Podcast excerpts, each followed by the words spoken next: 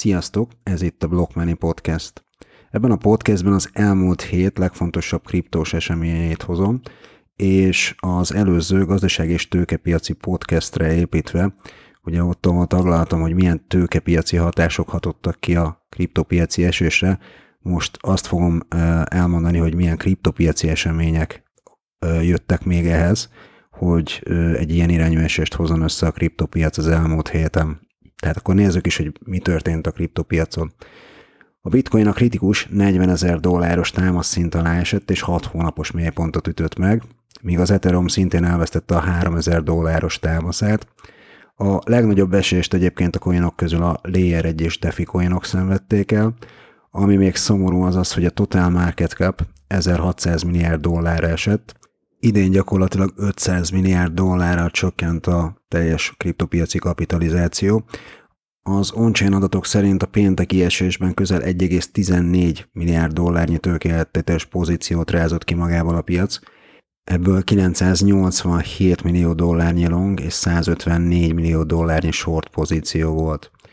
A Crypto Fear and Greed Index, ugye ami a félelem és kapzsiság indexe 13-as értéken van, ez az extrém félelem tartomány, volt már ennél mélyebben is, január 8-án akkor 10-es értéket ütött meg, ezzel szemben a részvénytősdének a Fear and Greed mutatója az 43-as értéken áll, ez is mutatja, hogy a kriptopiacon egy kicsit nagyobb volt a pánik. A 43-as érték is egyébként a félelem, de nem az extrém félelem tartományban tartózkodik, tehát a hagyományos részvénytős, de Fear mutatója. A bitcoin amellett, hogy a 200-as mozgó átlag alatt van, már több mint egy hete a halálkereszt is kirajzolódott a grafikonján, a többi alatt még szerencsére csak közelít ehhez, de még nem ért el ezt a szintet. Hát volt, aki örült ennek a flash crashnek, ugye ennek a pillanatnyi összeomlásnak, nem más, mint Nayib Bukele, Salvador elnöke, aki ismét belevett az esésbe, buy the dip, 410 bitcoint vásárolt 36.585 forintos áron, melynek összege 15 millió dollár, így 1691 darab bitcoinnal rendelkezik már El Salvador, amelynek értéke 60,5 millió dollár. Ugyanakkor megjegyzem, hogy Salvador a jellegi helyzetben bukóban van a bitcoin vásárlásaival, és a napokban jelent meg a Moody's hitel minősítőnek egy tanulmánya, hogy mintegy 800 millió dollárnyi kötvényfizetési kötelezettsége van az országnak, amelyre közel 35%-os kamatot kéne fizetnie, és a hitelminősítő az aggáját fejezte ki, hogy ezt Salvador hosszú távon tudná teljesíteni. Egy ide tartozó hír, hogy a Fidelity szerint 2020 és 21 a bitcoinnál az intézményi befektetők megjelenésének éve volt, míg 2022-ben a bitcoin az országok általi elfogadásának a korszaka lesz, mondta Fidelity. Aztán a szabályozással kapcsolatos hírek. Az elmúlt hét legnagyobb híre, hogy az eddigi kriptos fizetés tiltása mellett a tartást, a kereskedés és a bányászatot is betiltaná Oroszország. Aztán nem sokkal később a jegybank pénzügyi stabilitásért felelős részlegének vezetője, Elizaveta Danilova azt nyilatkozta, hogy nincs terven a kriptók tiltása. Az intézmény együttműködik a kriptotősdéket regisztráló országok szabályzó szervével, hogy pontos képet kapjon az orosz ügyfelek tevékenységéről. Danilova azt is elmondta, hogy nem terveznek olyan mindenre kiterjedő tiltást, mint Kínában. A hírek szerint elsősorban inkább csak a pénzügyi intézményeket akarja elzárni a kriptó területétől a jegybank. A jegybank becslése szerint az oroszok egyébként évi 5 milliárd dolláros forgalmat bonyolíthatnak a kriptovalutákkal. A bányászatot azonban mindenképp tiltó listára tennék, és az azzal jár a magas energiafogyasztás miatt. Mondják ezt úgy, hogy a harmadik legnagyobb bitcoin bányász országnak számít Oroszország 11,2%-os hash rate-tel.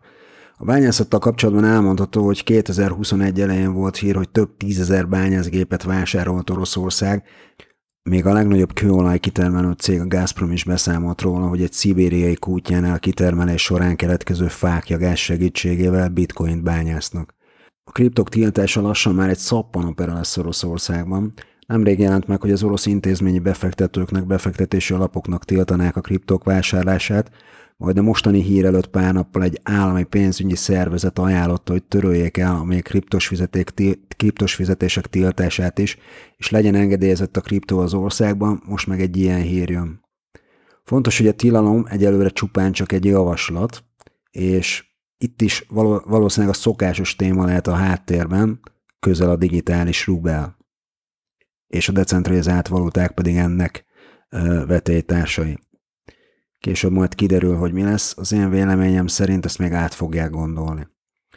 Aztán Európa is beállt a bitcoin bányászatba, az Európai Értékpapír és Piacfelügyeleti Hatóság elnöke Erik Téden szerint a kriptovaluták veszélyt jelenthetnek az éghajlatváltozással kapcsolatos célokra, a politikus aggodalmainak adott hangot a megújuló energia növekvő mértéki felhasználása kapcsán a bitcoin bányászatban, Téden felszólította az európai szabályzó hatóságokat, tegyenek lépéseket a Proof of Work bányászat ellen, amelyet elsősorban a bitcoinnál és néhány altcoinnál alkalmazunk. Ugye ide tartozik még az Ethereum is, de ez várhatóan már az év második felében Proof of Stake konszenzussal fog működni, tehát ezt már nem fogják tudni támadni. Amerikában is fókuszba került egyébként a bitcoin bányászat. Csütörtökön volt Amerikában kongresszusi meghallgatás a bitcoin bányászattal kapcsolatban. Elhangzott, hogy a bányászáshoz szükséges energia 58%-a már megújuló energiaforrásból származik.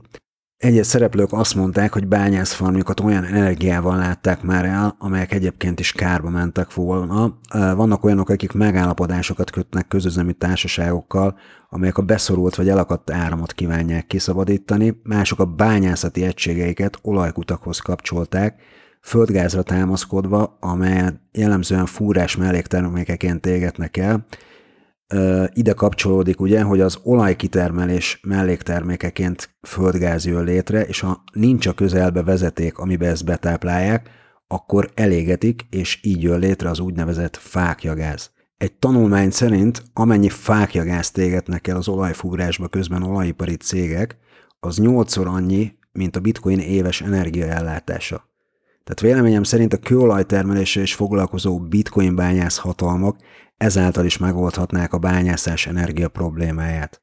Egyébként a termelők, ha eladják ezt a gázt, akkor magasabb ESG pontszámot kapnak, ami kedvez a megítélésüknek, ugye marketing és PR terén mindenképp, a többit meg majd a tőzsde árazza. Ennek a fákjagáznak van még egy érdekessége, nevezetesen az, hogy égése során metán keletkezik, ami sokkal szennyezőbb a levegőre nézve, mint a széndiokszid.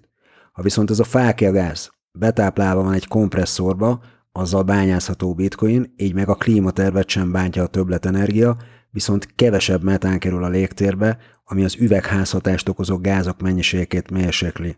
Tehát ezáltal a klímacélokat mondjuk úgy tudnánk mérsékelni, hogy kevesebb üvegházhatású gáz kerülne a légtérbe. Visszatérve a kongresszusi meghallgatásra, a résztvevő felek úgy látták, hogy összességében elmondható, hogy egy pozitív hangvételű megbeszélés alakult ki az iparák képviselői és a törvényhozók közt, amit még a későbbiekben folytatni fognak.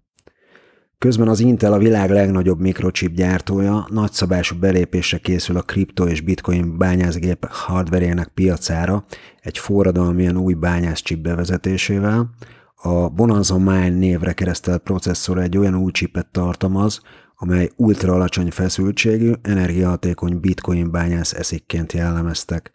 Közben Jack Dorsey is, a blokk elnöke, ugye Reagan Square, ex-Twitter elnök nyílt forráskódú bitcoin platformot akar létrehozni, és a bitcoin bányászgépek piacra dobása is tervei között van, ahol a lényeg az egyszerűség és a mindenki által könnyű használhatóság lenne majd és hogy a bányászat mellett még valamibe bele tudjanak kötni az országok szabályzói, most épp a kriptoreklámozásba sikerült, ebbe szálltak bele, és szabályoznák azokat.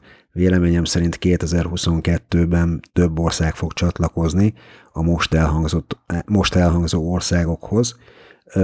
De nézzük, hogy kik is voltak ezek az országok, és mibe kötöttek bele konkrétan a szabályzók.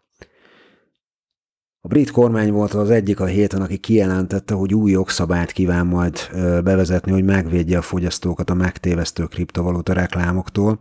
Jelenleg a Szigetországban a becslések szerint 2,3 millió ember rendelkezik kriptóval, ami a lakosságnak a 3,4 a A szabály az lenne egyébként, hogy a kriptók reklámozásához két hatóságtól is engedélyt kell majd kérni. A pénzügyminiszter úgy nyilatkozott, hogy biztosítani akarják a fogyasztók védelmét, ugyanakkor támogatni is a kriptoeszközpiac innovációját. Hát kíváncsi leszek, hogy hogy tudják a kriptoeszközpiac innovációját támogatni, hogyha erősen vissza fogják őket majd húzni. majd a jövő megmutatja. Ebben a hónapban egyébként kettő Crypto.com-os reklámot tiltottak be, valamint tavaly decemberben az Arsenal labdarúgó csapatának ennyire reklámozását is, itt ugye az volt a kifogás, hogy a, aki labdarúgó csapattól vesz fantokent, az nem biztos, hogy tudja azt, hogy mi az, hogy kriptovaluta, tehát lehet, hogy előtte nem rendelkezett bitcoinnal vagy ethereummal, és így egy kicsit nagyobb kockázatot vállal, és a reklámok kommunikációja nem ennek megfelelő, tehát nem hívják fel a fantoken vásárlóinak figyelmét a kockázatokra. Az Egyesült Királyság mellett még Szingapúr jelezte, hogy bekeményíteni a reklámozás terén, aminek keretén belül a szingapúri monetáris hatóság felszólította a kriptográfiai vállalatokat, hogy hagyják abban a nagy közönségnek szóló reklámokat, valamint még a kripto ATM-eket is letiltják várhatóan. A szabályozó szerint az eddigi kriptós hirdetések elbagatelizálták a kriptokkal való kereskedés magas kockázatát. Ezentúl a cégek nem reklámozhatják a kriptoszolgáltatásaikat Szingapúr közterületein, vagy bármely más médián keresztül, amelynek célja a kriptók kereskedelme. A vállalatok többé nem léphetnek kapcsolatba harmadik féllel, például influencerekkel, és nem reklámozhatják szolgáltatásaikat a saját webhelyükön, alkalmazásaikon vagy hivatalos közösségi médiafiókükon kívül. Tavaly augusztusban kérelmet nyújtott be a Binance is egyébként Szingapurba, hogy a székhelyét a városállamba helyezze be, de a szabályozó hatóság hozzáállása miatt ezt decemberben vissza is mondta. Érdekes ez a hozzáállás egyébként Szingapúr részéről, mert kriptobarát helyként volt számon tartva, és egyébként is van a város államba bejegyezve egy-két kriptoprojekt, ennek ellenére most mégis elsők között tiltanák, a, vagy szabályoznák a reklámozást. És a harmadik ország pedig Spanyolország, ahol a Nemzeti Értékpapír Bizottság kívánja visszaszorítani a kriptos hirdetéseket, szintén nem csak hagyományos médiá, hanem az influencereken keresztül is. Az influencereknek külön nyilvánosságra kell majd hozniuk, hogy részesülnek-e díjazásban a kriptovaluták népszerűsítéséért. Ha igen, akkor az új szabály megköveteli, hogy világos, kiegyensúlyozott, pártatlan és nem félrevezető kijelentéseket tegyenek a kriptográfiai kockázatokról. Ha például van egy véleményvezér, aki százzer követővel rendelkezik és új projektet reklámoz, akkor neki tíz nappal előtte be kell majd jelenteni a szabályozó hatóságnak, hogy ezt kívánja tenni. Ha vét a szabályok ellen, akkor akár 300 ezer eurós büntetésre is számíthat. Érdekességképpen januárban Spanyolország volt az az ország, aki a kazaksztáni internet leállás után felajánlott az ottani bitcoin bányászoknak, hogy az ország tártkarokkal várja őket, amennyiben elhagynák Kazaksztánt. Ha egy-egy ilyen hír lehúzna egy kriptobefektetőt, akkor most jöjjenek azok a hírek, amik azt mutatják, hogy mindennek ellenére ezen a piacon a fejlesztések továbbra is csak növekednek, az iparági szereplők hosszú távon gondolkodnak, és hogy ezt a technológiát már nem lehet csak úgy megállítani. Ennek egyik ékes példája például Amerikában az FTX értéktősde. Az FTX két milliárd dolláros kockázati tőke indít, amely a blokklánc megerősítésére és a Web3 elfogadására összpontosít. Az FTX Ventures alapvető küldetése, hogy elősegítse a globális blokklánc és Web3 elterjedését, széleskörű befektetési mandátummal a szociális, a játék, a fintech és a szoftver, valamint az egészségügy területén. Tavaly egyébként a Binance indított egy hasonló kockázati tőke alapot, ővé volt 2021-ben a legnagyobb, ez 1 milliárd dolláros volt, és ezt a az FTX most megfejelte, és ő 2 milliárd dollárral indította el a kockázati tőke alapját. Egyébként elmondható, hogy 2021-ben összesen annyi kockázati tőke érkezett a blokklánciparba, mint az azelőtti években összesen. A hír még az FTX házatájáról egyébként, hogy a Coinbase, a Binance és a Crypto.com után ők is hamarosan meg fognak jelenni egy kriptós vizakártyával, ami ingyenes lesz.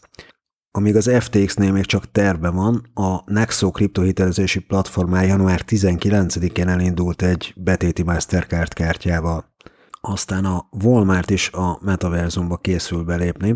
A kiskereskedelmi óriás összesen 7 szabadalmi bejelentést nyújtott be, amely közül az egyik egy saját digitális valuta, tehát zárójelben elképzelhető, hogy lesz egy saját Walmart coin, ami a cég által fejlesztett blokkláncon fog futni, és emellett NFT gyűjtemény is terben van a cég részéről. A pályázatok között szerepelt virtuális áruk létrehozásának és értékesítésének terve, beleértve az elektronikai cikkeket, játékokat, ruházati cikkeket és lakberendezési tárgyakat. A Walmart egyébként 2018 óta blokklánc technológiát használ az ellátási lánc kezeléséhez.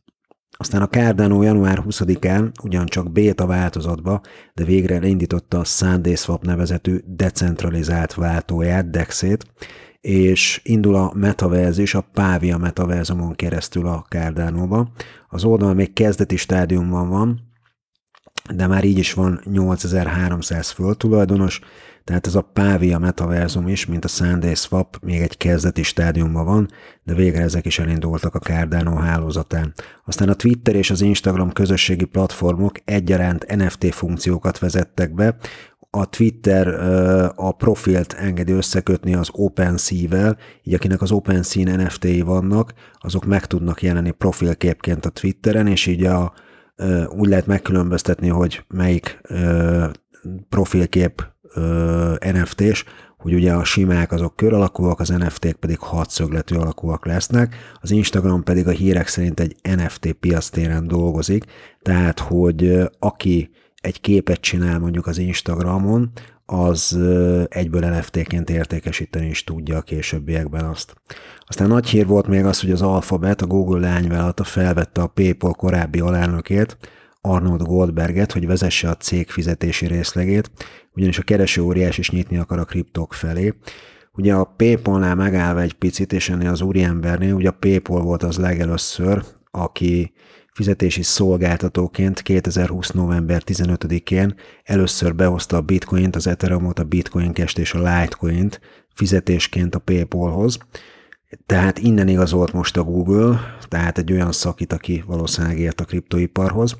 A Google-nek eddig ilyen irányi tevékenysége nem volt, viszont 2020-ban a Google Pay alá integrálhatóvá tették a Coinbase-nek a Visa kártyáját, ami lehetővé teszi bitcoin fizetési tranzakciót, aztán 2021. augusztusában a BitPay Mastercard is integrálható lett a Google Pay alá, viszont a cég jelezte, hogy még nem áll készen saját kriptofizetési tranzakciókra, de ez stratégiai cél, és ezért is vették fel Goldberget.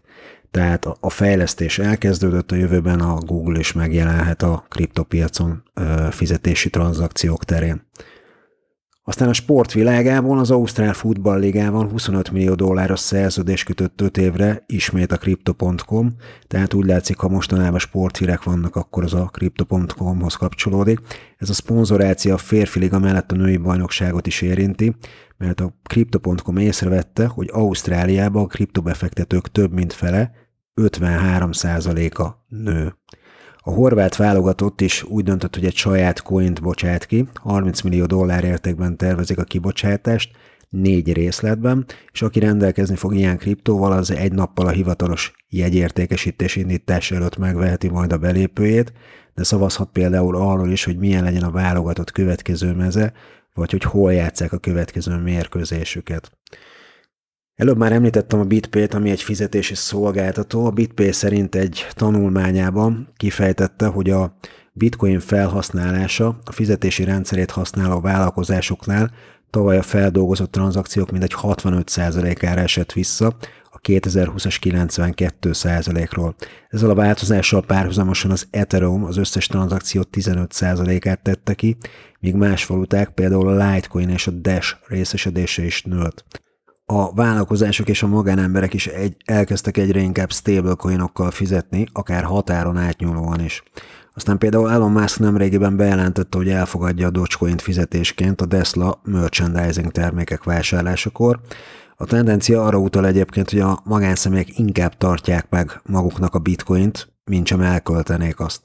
A BitPay szerint a tavalyi kriptotranszakciók többsége egyébként luxus cikkekre, például ékszerekre, órákra és autókra irányult. Tehát aki átváltotta a kriptóját és fizetett vele, az inkább ezeket vette. A fizetési volumen a cégnek 2021-ben összességelvel 57%-kal nőtt, tehát ez is mutatja, hogy folyamatosan nőnek a kriptofizetési tranzakciók. Így a vége felé egy kis érdekesség a stablecoinok világából. A USDC stablecoin teljes kínálata az Ethereum hálózaton először haladta meg a USDT-jét, ugye a Tetherét, ami a legelső volt, és ugye a legnagyobb market kapitalizációval rendelkezik. Az, Ether, az Etherscan szerint a USDC forgalma az Ethereumon 39,92 század milliárd dollár volt, míg a USDT forgalma 39,82 milliárd dollár tett ki a hónapban. A kapitalizációját tekintve a USDT egyébként 78,5 milliárd, a USDC viszont már 45,8 milliárd dollárnyi kapitalizációval bír. Figyelembe kell venni azt is, hogy a Tether 7 blokkláncon, míg a USDC csak 3 blokkláncon elérhető. A USDC népszerűségét és fokozatos térnyerését mutatja, hogy 2021. januárjában még csak 4,5 milliárd dollár volt a kapitalizációja, tehát egy év alatt a tízszeresére nőtt. Egyes vélemények szerint a USDC biztonságosabb, mint a Tether, mert a Coinbase és az amerikai szabályzók által szabályzott amerikai bankok állnak mögötte, míg a Tether mögött Bahama-szigeteki bankok, és kérdés, hogy a teljes market capje ténylegesen fedezve van-e dollárra. Ugye ezt többször vizsgálták is már bizonyos szervezetek. Végül akkor összegezve, hogy miért is esett ezen a héten a kriptopiac, ugye az előző podcastemben a tőkepiaci részét azt elmondtam, hogy a tőkepiacok hogy hatottak a kriptopiac esésére. Itt ugye ebbe a podcastben megemlítettem a szabályzásokat, hogy az országok egyre inkább elővették mind a bányászás, mind a fizetés szabályzásait, tehát ezek vetették vissza egy picit most az elmúlt héten a kriptopiacot, és ezért estek a kriptók is. A jövőben, 2022-ben én azt várom, hogy a szabályzások ugye tovább folytatódnak. Ennek ugye van előnye is, mert az intézményi befektetők arra várnak, hogy ez a piac szabályzott legyen, és hogyha kész a szabályzás, ők jönnének, és ezáltal volumen jönne a piacra, gyakorlatilag ez várható, hogy ez az év a szabályzások jegyében fog majd eltelni, és az intézményi befektetők meg majd annak függvényében döntenek befektetéseikről, és még egyszer ezáltal jöhetne volumen a piacra. Tehát ezt várjuk 2022-ben, ahogy az előző podcastemben is elmondtam, én nem várok akkora hozamokat a kriptopiacon sem idén, mint 2021-ben, de mind ahogy szokták mondani, a kriptopiacon bármi megtörténhet. A következő podcasteimben vissza fogok térni majd ezekre a témákra is. Ha tetszett az adás, kérlek kövess be a podcast csatornámat, oszd meg másokkal is, edukációs szempontból. Találkozzunk a következő podcastben is. Szép napot nektek, sziasztok!